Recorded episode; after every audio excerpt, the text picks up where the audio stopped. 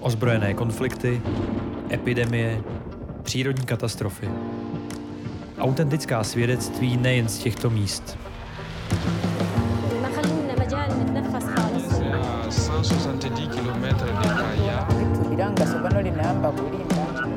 Posloucháte podcast Lékařů bez hranic Mlčení zabíjí.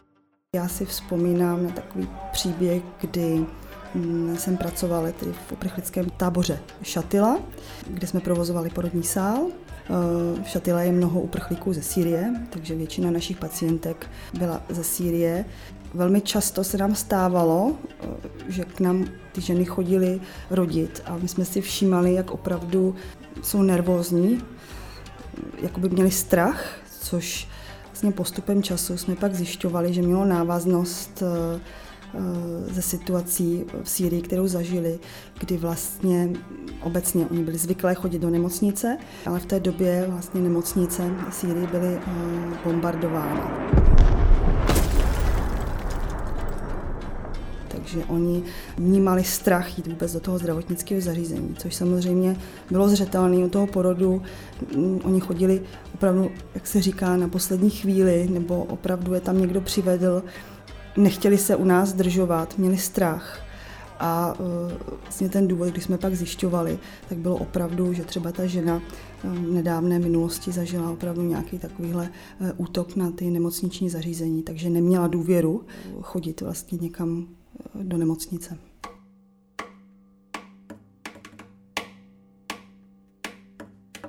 Téměř 10 let a 11 misí. To všechno má za sebou porodní asistentka Lucie Brázdová. Spolupráce s lékaři bez hranic zavedla do různých koutů světa.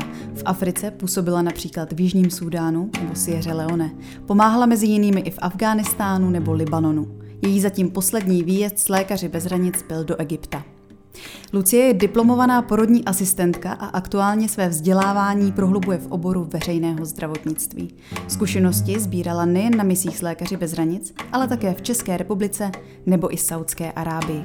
V současnosti působí nejen jako instruktor výuky na první lékařské fakultě Univerzity Karlovy, ale také na oddělení dlouhodobě nemocných.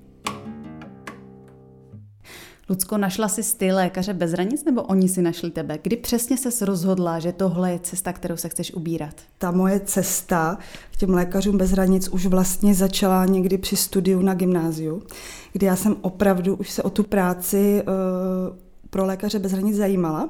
Já jsem vlastně vždycky věděla, nebo tak nějak jsem tušila, že bych chtěla pracovat v oboru zdravotnictví. A vlastně na tom gymnáziu, když už jsem si vlastně zjišťovala, ty různé eh, informace, v jakém oboru třeba bych chtěla pracovat a tak dále, tak jsem vlastně narazila na organizaci eh, Lékaři bez hranic a řekla jsem si, tohle je přesně pro mě, tohle je přesně, co chci dělat. A od té doby vlastně já jsem systematicky směřovala k tomu, abych splňovala vlastně profil pracovníka Lékařů bez hranic, takže já jsem vlastně vystudovala tedy obor porodní asistentka. Věděla jsem samozřejmě, že je potřeba abych eh, měla nějaké zkušenosti nebo klinickou praxi eh, v oboru, takže jsem samozřejmě po studiích hned nastoupila eh, v Praze na Bolovce na porodnicko-gynekologické oddělení, kde jsem trávila vlastně dva roky a získávala zkušenosti v oblasti porodní asistence. Ale pak jsem samozřejmě taky věděla, že je potřeba, abych měla nějakou jazykovou vybavenost a samozřejmě také měla si ty zkušenosti porodní asistentky více prohloubila v tom smyslu uh, nějakých těch eh, kulturních uh, odlišností, vlastně jak ta moje práce vypadá v jiných vlastně zemích, dalo by se říci. Takže já jsem v té době odjela jako porodní asistentka do Saudské Arábie, kde jsem tedy samozřejmě přišla do kontaktu s jinou kulturou, ale také samozřejmě jsem měla možnost vlastně nějakým způsobem zdokonalovat svoji angličtinu.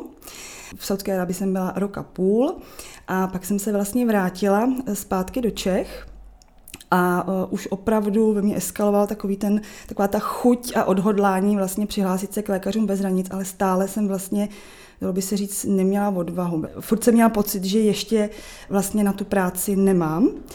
Takže vlastně uh, jsem se sebrala, zabalila si batoh a na měsíc jsem odjela uh, pracovat do Keni, do Afriky, do opravdu takových jakoby uh, míst odlehlých.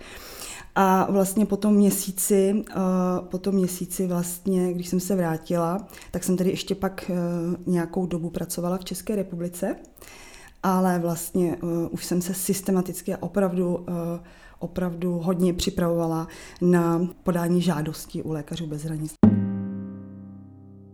Porodní asistentka z názvu pracovní pozice se může zdát, že porodem to začíná i končí. Kde je ale pravda, co všechno vlastně obnáší to dělat tuhle práci? Tak práce porodní asistentky má opravdu hodně široký záběr.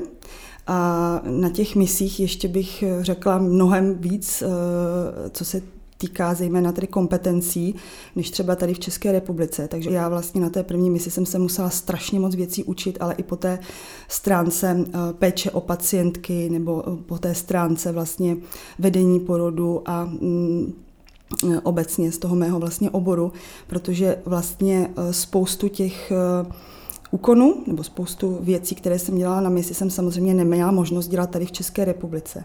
Takže jsem se musela vlastně spoustu věcí e, naučit. A e, to vám potom vlastně dodá i jakoby hodně e, odvahu, nebo si začne člověk věřit. Vlastně já jako porodní asistentka jsem pracovala na několika různých pozicích. Um, když jsem odjížděla na první mise, tak samozřejmě ta moje práce byla spíš klinicky zaměřená. To znamená, že jsem vlastně přijela na nějaké místo, na projekt, kde jsem vlastně opravdu pracovala, dalo by se říci, na porodním sále, na těch dalších eh, odděleních. Ale jak říkám, vlastně práce té porodní asistentky nespočívala jenom v tom, že jste vlastně na jednom oddělení, nebo že jste na tom porodním sále, ale vlastně ta vaše práce uh, zahrnovala vlastně komplexní práci uh, kompetencí porodní asistentky. To znamená, že pokud, jsem, pokud jsme měli na projektu porodní sál, tak jsme samozřejmě museli poskytovat i služby eh, týkající se prenatální poradny, museli jsme poskytovat služby eh, plánovaného rodičovství, eh, poskytování antikoncepce, pomoci obětem sexuálního násilí, ale také jsme vlastně museli pomáhat ženám, které vlastně k nám přicházejí z důvodu žádosti o ukončení těhotenství. Pravidelně se setkávala s tradičními porodními asistentkami, někdo jim říká porodní báby. Jaké to bylo? Docházelo k tomu, že jste spíš naráželi ve svých odlišných postupech, anebo jste se vzájemně od sebe učili? Já mám takovou úplně uh, úžasnou zkušenost, na kterou vlastně vzpomínám, a ta se stala právě na té první misi v Jižním Sudánu. Uh, kde vlastně jsme pracovali v uprchlickém táboře a tam jsme vlastně pracovali eh, s tradičními porodními asistentkami. A mm, v tom zařízení eh, jsme zaměstnávali ty porodní asistentky, které byly vlastně z vesnice.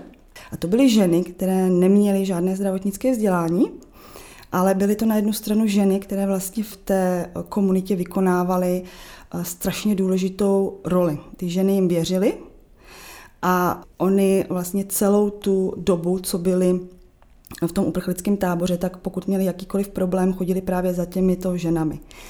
A když si vezmeme v potaz, že uh, my jsme vlastně přijeli do, té, do, do toho uprchlického tábora, dalo by se říct v uvozovkách cizinci, bílí cizinci, kteří tam postavili nemocnici a uh, snaží se vlastně Eh, říkat té komunitě, musíte přijít k nám, musíte chodit, rodit eh, do porodnice, eh, tak samozřejmě ta komunita, ta komunita vám nevěří.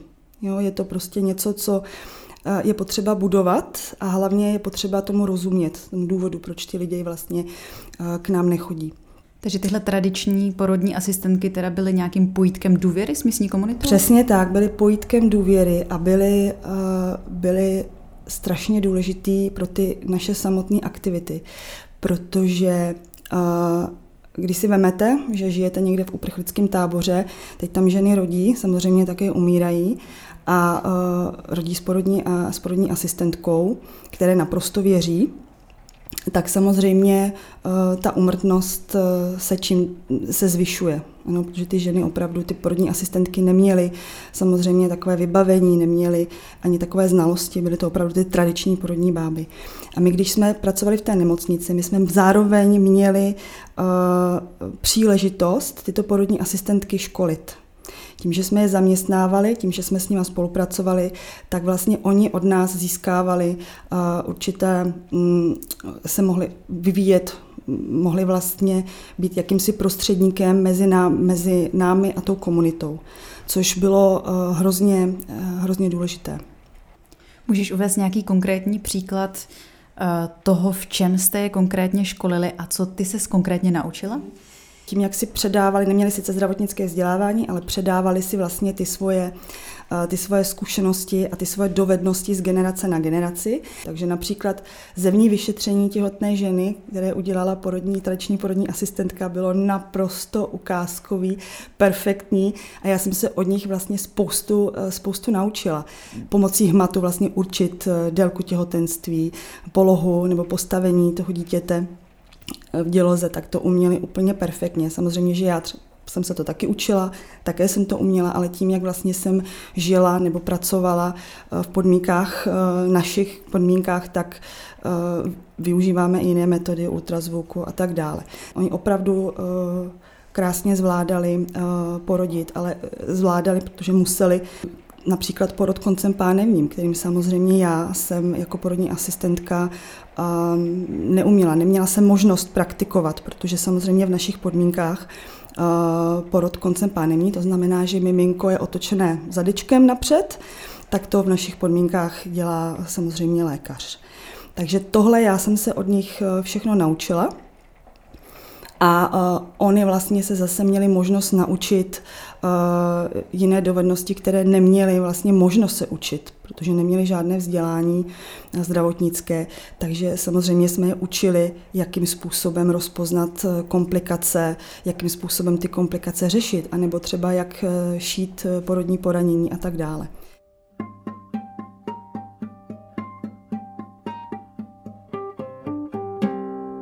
Od roku 2004 si dali lékaři bez hranic další úkol. V některých ze svých projektů se snaží umožnit přístup k bezpečným potratům pod lékařským dozorem. Od tohoto roku tedy tyto aktivity patří do služeb, které lékaři bez hranic poskytují. Je to tedy nedílnou součástí jakéhosi balíčku pomoci, který pojmenováváme právě jako péče o matku a dítě.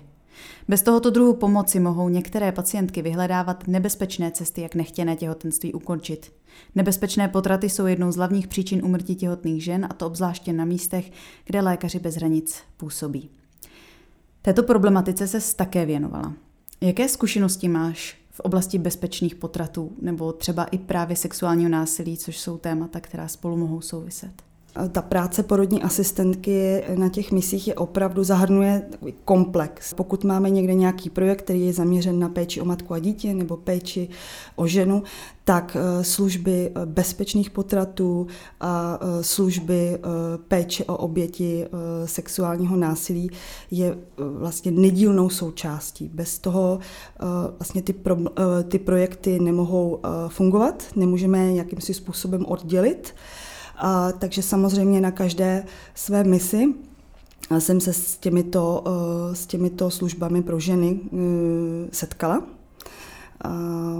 V některých zemích eh, bylo možné ty služby vykonávat eh, v širším kontextu. V některých zemích eh, samozřejmě tam byly určité limity. Mm, neměli jsme například vybavení nebo nemohli jsme ty služby poskytovat my sami jako lékaři bez hranic. Pokud jsme pracovali, podporovali nemocnici, nějakou vládní nemocnici, což třeba například bylo v Sierra Leone, kde jsme pracovali ve vládní, podporovali jsme vládní nemocnici, tak samozřejmě v Sierra Leone jsme nemohli ty služby poskytovat v té nemocnici, ve které jsme pracovali, protože Sierra Leone jsou jakési eh, restrikce poskytování, poskytování těchto služeb.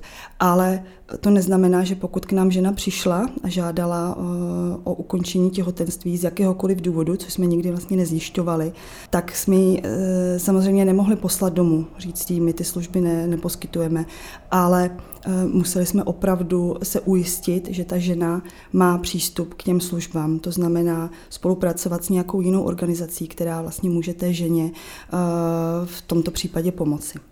A v Sierra Leone, pokud uh, si správně vzpomínám, tak si byla zodpovědná za otevření centra zaměřeného právě na sexuální násilí. V Sierra Leone jsem byla 9 měsíců a mým hlavním tedy úkolem bylo eh, v té vládní nemocnici eh, otevřít centrum eh, péče o oběti sexuálního násilí.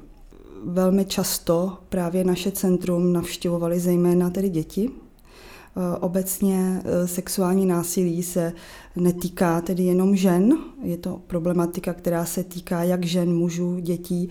A není to také problematika, která by se týkala pouze mladých lidí, mladých žen, ale uh, postihuje lidi v jakémkoliv věku.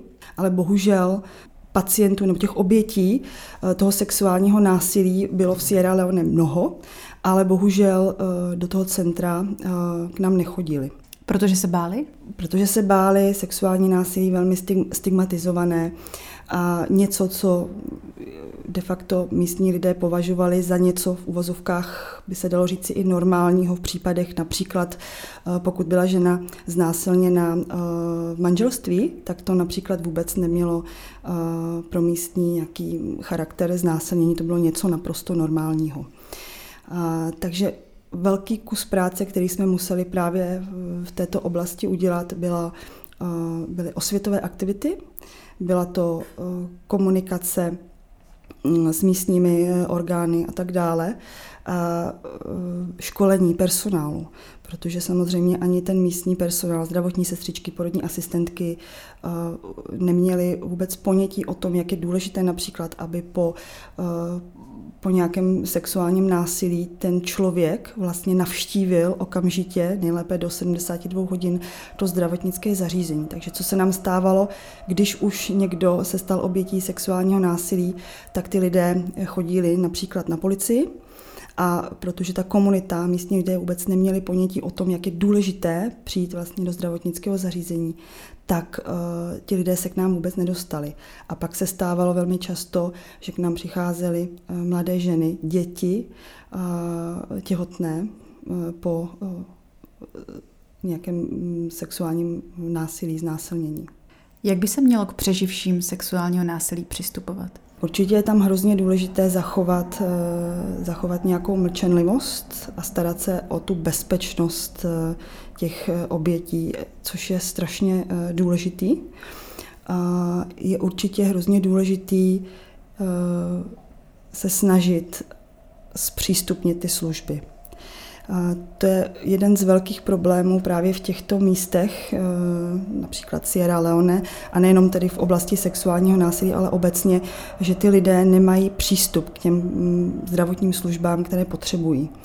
Takže pokud se jim něco takového stane, oni jsou vzdálení já nevím, 50 kilometrů od té nemocnice, uh, oni za váma večer nepřijdou, že se jim vlastně uh, toto stalo. Takže my jsme opravdu museli i vymýšlet nějaký systém uh, nějakých služeb, které vlastně by umožnili těm lidem se dostat k nám do toho zdravotnického zařízení. V mnoha případech, pokud eh, se ta oběť neměla jak dostat do toho našeho zdravotnického zařízení, tak jsme i mohli eh, vybavit eh, ambulanci, která by pro toho člověka dojela a poskytla mu tu nezbytnou péči. Ta nezbytná péče opravdu byla stěžení, aby byla poskytnuta co nejkratším časovém intervalu, ideálně v rozmezí 72 hodin, kdy vlastně jsme byli schopni pokud to byla žena, poskytnout nejenom nějakou postexpoziční profilaxi proti infekčním onemocněním, HIV, hepatitidu typu B, tetanus a tak dále, ale mohli jsme té ženě nabídnout i takzvanou nouzovou antikoncepci a samozřejmě psychologickou pomoc a po případě ošetření nějakých zranění, protože samozřejmě sexuální násilí je násilí, takže mnohdy ty ženy potřebovaly, nebo ženy, ty oběti potřebovaly opravdu i e, ošetření. Takže to byla jedna e, z mých, dalo by se říct, stěženích prací například v Sierra, v Sierra Leone. Je obecně nějaký příběh nějaké tvé konkrétní pacientky, na který nikdy v životě nezapomeneš? Jeden takový, který opravdu uh, mi utkvěl v paměti, je příběh uh, ženy, která tedy um, žila také v uprchlickém táboře, žila tam sama a vyhledala naší pomoc, přišla tedy do naší, do naší porodnice v 34. týdnu těhotenství a žádala nás o pomoc. Žádala nás o pomoc ve smyslu, dítě, které čeká, si nemůže nechat toho důvodu, že byla znásilněna, byla znásilněná skupinou mužů a mm, její manžel mm, se vrací nebo přijíždí za ní vlastně do země a ona měla opravdu hrozný strach, že ji zabije. Protože samozřejmě pocházela z kultury, kde se toto ne, neakceptuje, nebo vůbec asi by nemohla vysvětlit muži, jakým způsobem otěhotněla. Takže ona nás vyhledala, řekla nám tedy svůj příběh, eh, prosila nás o pomoc. Samozřejmě byla ve 34. týdnu těhotenství, takže eh, jediná možnost bylo eh, dítě porodit a nechat ho u nás v porodnici, což ona zamýšlela, proto nás eh, kontaktovala. Bohužel v té zemi, ve které jsme byli, toto její jednání by bylo považováno za um, ilegální, dalo by se říci, ona by byla stíhaná, pokud by eh, dítě jen tak nechala v nemocnici, v porodnici a odešla. Takže po téhle stránce jsme jí nemohli pomoci, nicméně samozřejmě celý náš tým, nejenom tedy zdravotníci, ale v té oblasti i psychologové a sociální pracovníci jsme se snažili všemožně, všemožně najít řešení v té její situaci, protože ta žena opravdu žila v podmínkách, kdy žila, dalo by se říci, na ulici, neměla opravdu co jíst, byla opravdu ve špatné, eh, ve špatné kondici, takže všichni jsme se snažili nějakým způsobem eh, najít řešení, ulehčit, ulehčit její situaci. Povedlo se nám tedy spolupracovat s jinou organizací, která tedy nabídla uh, ubytování, dalo by se říci nějaký přístřešek, který byl pro svobodné matky uh, a ženy. A ona uh, po čase porodila a několik týdnů po porodu přišla s tím, že dítě si nechá a že manželovi, který přijde, vysvětlí, že to dítě není její, ale že dítě je uh, kamarádky, se kterou žila a která zemřela. Takže ona si vlastně ze zoufalství, aby si mohla nechat svoje dítě, a vymyslela tedy příběh, lživý příběh, ale de facto ten příběh uh, dalo by si říci, měl šťastný konec pro ní. V její kultuře bylo naprosto normální, že ženy se starají o děti jiných žen, pokud ty ženy eh, vlastně eh, přijdou o život. Takže mm, to byl takový opravdu, opravdu příběh, který, eh, který mi utkvěl v paměti. S tím mě napadá i případný pocit nějakého vykořenění. Zažíváš to někdy? Právě zažívám na těch dlouhý, po těch dlouhých misích. Když jedu na krátkou misi, mm, jedu tam poprvé na krátkou misi dva až tři měsíce, vrátím se zpátky domů, tak to není tak náročný, jako když odjíždím na misi na devět měsíců, vrátím se zpátky, tak pro mě je hrozně náročný, jakým způsobem se zase opět adaptovat.